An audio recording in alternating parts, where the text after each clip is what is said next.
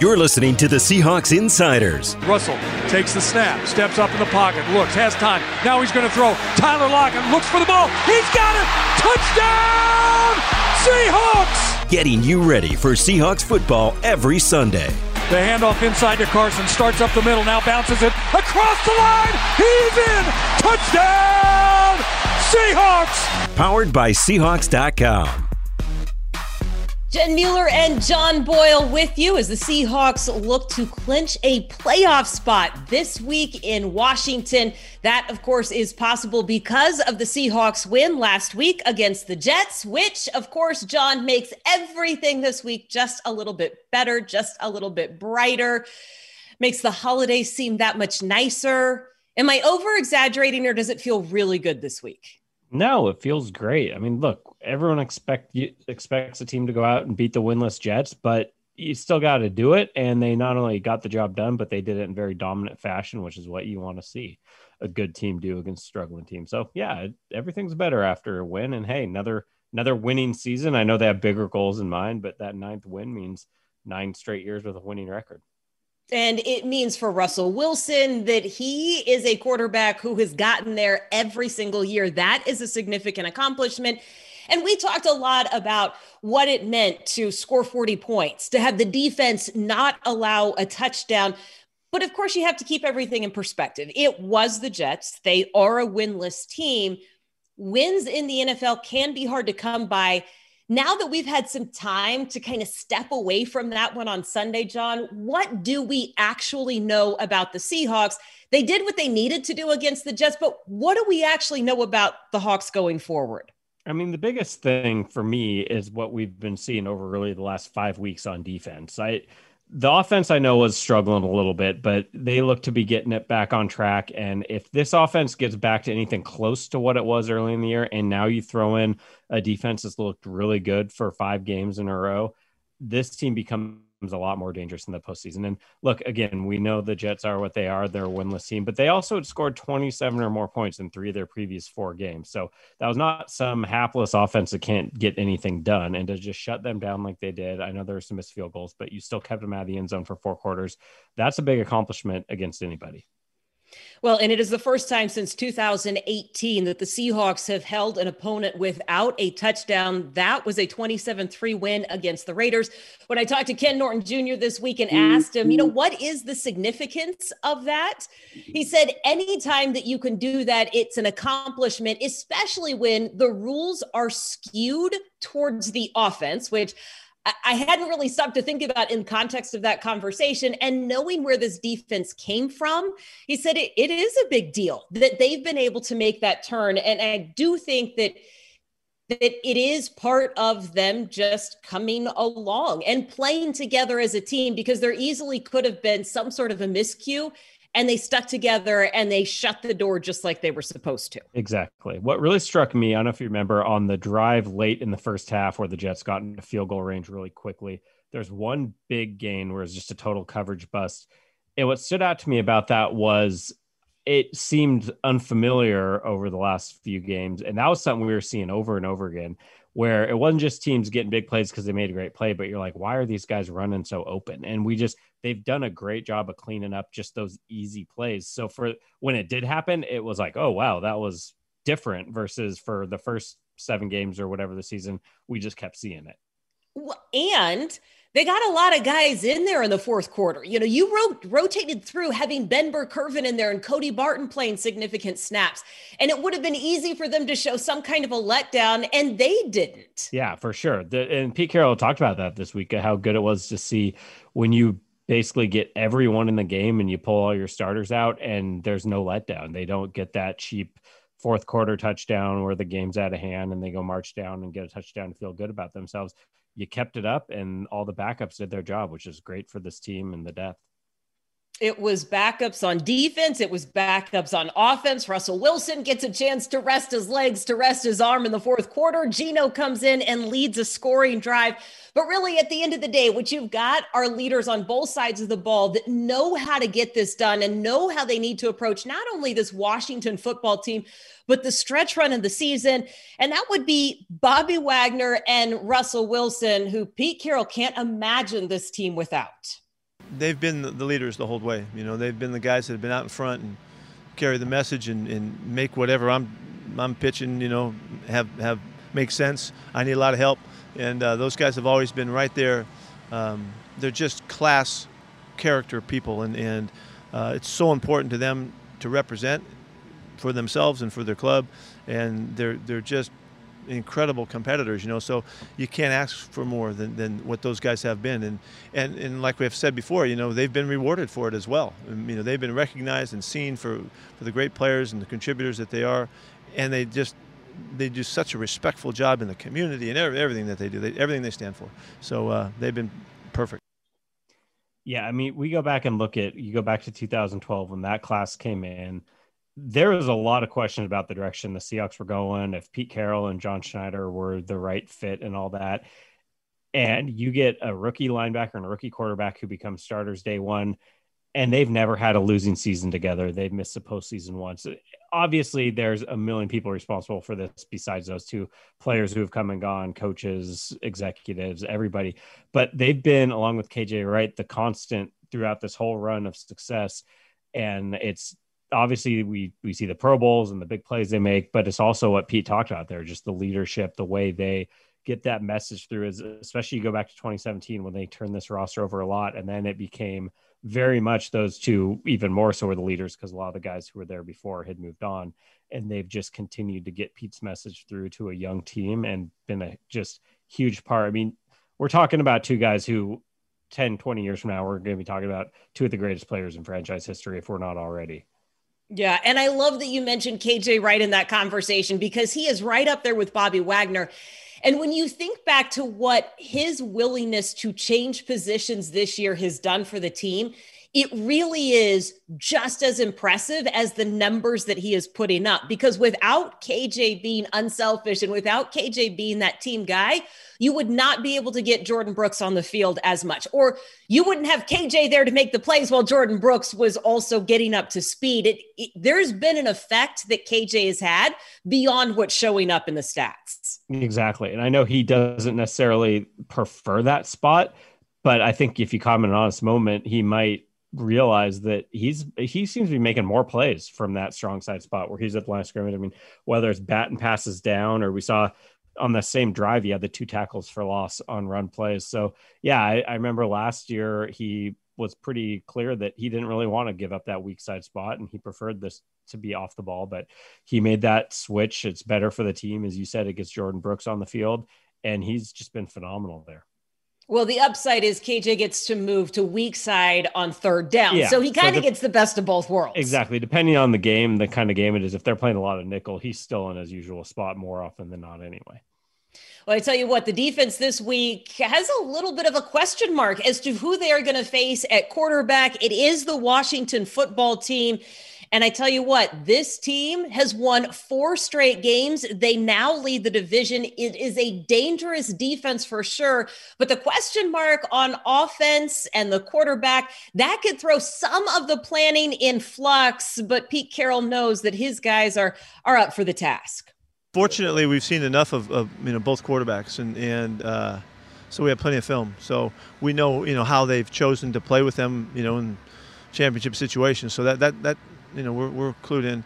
They've got a really cool offense and style about the way they do their thing, and both quarterbacks can manage really well. The difference is Alex has just been around so much longer. You know, he just has so much more background. But both guys are talented, big arms, quick, really quick releases on both guys, and they utilize it. So the question mark becomes, will Alex Smith play after injuring his calf last week, or will it be Dwayne Haskins, who played the entire second half last week against the 49ers, but didn't have very much luck, at least when the numbers came around? Washington won that game without an offensive touchdown, which goes to the conversation about defense we'll get into in just a minute. But John, how do you see this on the offensive side of things? For Washington on the offensive side. Yeah. To me, it goes back to what we just saw against the Giants a couple weeks ago. They went into that game not sure who the quarterback would be. The Giants ran their backup quarterback out there, and didn't get a lot done on offense, but played really good defense, and that was enough. And to your point with Washington, they just won a game without scoring an offensive touchdown, and that defense is better than what the Seahawks just saw against the Giants. So, yeah, obviously the Washington's going to want to come to the game and play good offense and get good quarterback play, but their defense is also good enough that I think if they feel like they can be conservative and take care of the football, they might not need a huge offensive performance. Well, and they also might be without their running back, Antonio Gibson, who leads the team in rushing yards, 11 touchdowns. That is also the most by a rookie running back this year in the NFL. He is fourth in rushing yards, fifth in yards from scrimmage. When you take a look at rookies, he has a toe injury, so he might be out. That means that you're putting an awful lot of pressure on your wide receiving group. And for as good as the defense is, which again, we'll get to that in just a minute, this Washington team, their offense ranks among the bottom 10 in the league. So it would be easy for the Seahawks to potentially overlook some of those things. Yeah, although it's funny, if their starting running back can't go, one guy they'll see is JD McKissick. And I tell you what, I can't remember a player who wasn't like a prominent starting caliber guy about whom his teammates raved more than McKissick. Those defensive guys back in that era where the Seahawks defense was really rolling, the Richard Shermans, Cam Chancellors, those guys love JD McKissick. And granted, it's been a few years on, but he's a really dynamic player if he gets a chance to get in space. So I think the fact they know him might be a good sign that this defense won't overlook, say, hey, these guys are missing, they don't have the firepower. I think they know enough about JD McKissick, and also the rookie receiver McLaurin is a great player. So they won't take this team lightly no matter who's on the field. You know, the receiver you just mentioned, Terry McLaurin, same draft class as DK Metcalf, drafted later than DK.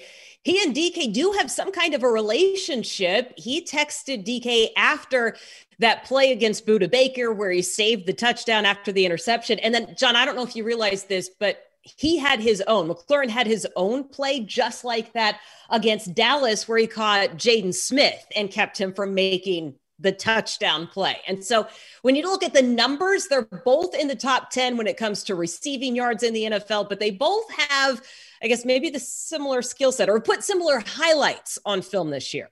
Yeah. And two great players. Pete Carroll was pretty open about the fact they really liked him. And that was a player that, you know, had their draft fallen a different way, they might've been interested in bringing in. Just, I remember hearing about him pre-draft about just being a really solid kind of, people talked about him as what he's been, a guy who's going to outperform his draft status, and he's been a great player. So again, there's enough weapons there. I know the stats show an offense that's not super high scoring and dynamic, but the Seahawks defense knows they're going to have to be on their game to keep those guys in check. Yeah, Washington's offense is struggling, just 314 yards a game. That ranks 30th in the NFL. They score just over 22 points a game. That ranks 24th. So those numbers don't look impressive, but if you flip this over to the other side of the ball for Washington, it is unbelievably good and talented. You cannot overlook Washington's defensive line. Yeah, it's really the whole unit that really makes this thing move. You know, they're just loaded. They're able to play a lot of base defense and be really effective with their four-man rush, but also how they play the run too. You know, and it's built around those guys, and you know, it's a real challenge to have, you know, that kind of quality on the edge. Just makes such a difference, and Jack knows what he's doing with making those guys available for a lot of outside edge type rushing. You know, it's what all the coaches are looking for.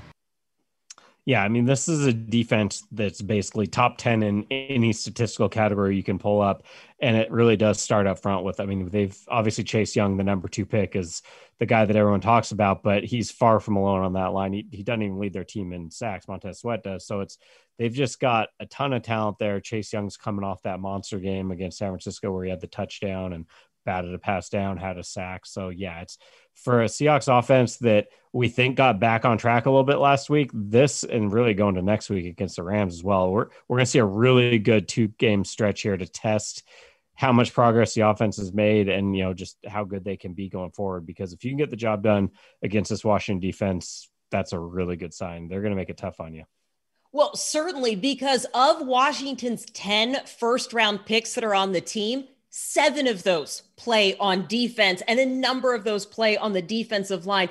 You mentioned Chase Young. Montez Sweat is out there. Jonathan Allen and Daron Payne are also the other names that you need to look for on the defensive line. And when you mention what that looks like against Seattle and the offensive line, what can we take from the win against the Jets that shows perhaps, right, they've got a good plan in place? And maybe it's not the Jets game. Maybe it's a couple of games before, because that offensive line has not been playing together due to some injuries. Yeah, I think the biggest thing we saw in the Jets game that could translate, if you go back 2 weeks, the game that Seahawks lost to the Giants, what Brian Schottenheimer and Russell Wilson both talk about after is they didn't adjust well enough, and they were trying to get those deep shots, and that led to a lot of sacks. They only really threw it downfield twice last week. They had the deep ball that David Moore probably should have hung on to, and then the one that got intercepted.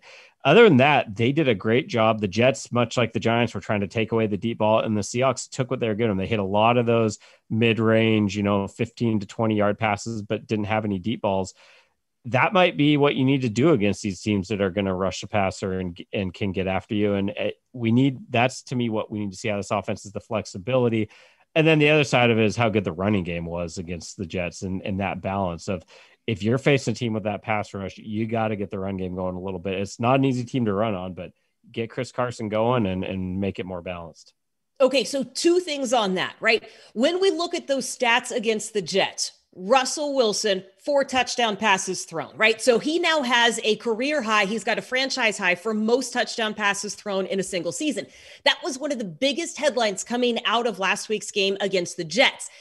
I know that we mentioned the balance of the running game and what Chris Carson does, but I do think it's worth noting in some of the numbers that have come out this week, Russell's passing grade when Chris Carson is in the game or when he's healthy and available, 92.6 compared to 68.4 when Chris Carson is not in the game. And I don't know that that's being talked about enough, how those two need to be on the same page and available in order to get those 4 touchdown pass type games. Yeah. I mean, it's not a coincidence that the worst stretch this offense had and Russell Wilson's worst stretch play season coincided with Chris Carson being hurt. I know in today's NFL, a lot of people like to diminish running backs and say they're all interchangeable, but they're not. There are certain guys who are at a higher level, and Chris Carson's one of them, and he makes this offense better, and they're going to need him to really be, the kind of player he can be down the stretch for this offense to be at its best. And I think we saw it was a blowout, so they didn't need to lean on him, but we really saw last week in the first half, especially when they were using him more, that was more the Chris Carson, pre-injury, what he can be, where he's, just really dynamic. And I think he's going to be a big part of the next few games for this team. Well, of course, you can join us every week here on the Seahawks Insiders podcast, but you can also join us each Thursday from noon to 2 for The Huddle, hosted by Jake and Stacy, along with Seahawks color analyst Dave Wyman. It is your chance to hear directly from Seahawks players as they prepare for Sunday and preview the game ahead with the voice of the Seahawks, Steve Rabel, and our very own John Boyle. How about that, John Boyle? Hey, you're a celebrity. I know that guy. I know that guy. Hey, but do you know this? We've talked about the Washington offense. We've talked about the Washington defense. And you know that I have a tendency to mention special teams from time to time. Do you realize how good their punter is? He was just player of the week, so I imagine he's pretty good. What do you got for me? He has been player of the week 2 times in the last 4 weeks. He has only allowed 2 touchbacks this season. He averages 48.5 yards per punt. And I'm going to say this, if you go back to 2018, he has landed 42% of his punts inside the 20-yard line and just 6 touchbacks since 2018. Good. We got to give love to the punters on this podcast when they do that. Well, but here's what I kind of thought was interesting. The reason that it caught my eye, we talked so much about the Seahawks special teams, which did have a couple of breakdowns against the Jets, but we talked so much about how great Michael Dixon is, the streak that Jason Myers is working on to flip it around and see, oh, there's a little competition right there. It caught my eye. So field position is going to end up to be a big one this week. That's what I got for you. No, I like it. I just thought I would throw that one out there. We like giving our special teams guys some love because they don't get talked about enough and been a big part of the success this year. They certainly have been. So if we are thinking about success this week against the Washington Football Team, John, what are the two things that you need to see? One, on offense, I want to see 3 or fewer sacks of Russell Wilson. I don't think it's reasonable to say he doesn't get sacked at all, just the style of offense the Seahawks play and how good that pass rush is. And that can happen one of a couple ways. Either this offensive line just plays its ass off. Can I say that? They play their butts off and just do a great job, and they don't have to change offense that much. Or B, they make the adjustments they need to if this pass rush is getting to them and take some of the shorter passes in the quick game. But either way, just really keep that pass rush off Russell Wilson best you can. And then on the other side, I want to see some turnovers. This defense has done a really good job getting going. And it went from 30 points a game for the first half of the season to 16.4 or 16.2 over the last 5 games. But oddly, the turnovers have actually decreased. So I want to see, get that back, get 2 or more turnovers. Okay. So I'm going to add some numbers to this. When you talk about that Washington pass rush, they are tied for 4th in the NFL with 40 sacks. So yes, that is definitely a concern. Here's what I'm going to go with. I'm going to go with offense needing to score twice in the first quarter, and I'm going to go with defense needing to shut Washington out in the fourth quarter. Here is why. Washington has allowed significantly more points in the first half of games than the second half of points, 191 to 84. Meanwhile, the Seahawks defense has given up most of the points in the fourth quarter. Now, that number has been steadily going down over the last few weeks when you average that out. But I do think the offense needs to jump on Washington early. They need to put up some early points, and the defense needs to make sure that their foot is on the gas and that they are able to shut them out in the fourth quarter. So that's what I'm going with. Okay, good deal. Well, we'll see if that is what translates to a Seahawks win on Sunday. But either way, we will be back with you next week for another edition of the Seahawks Insiders Podcast.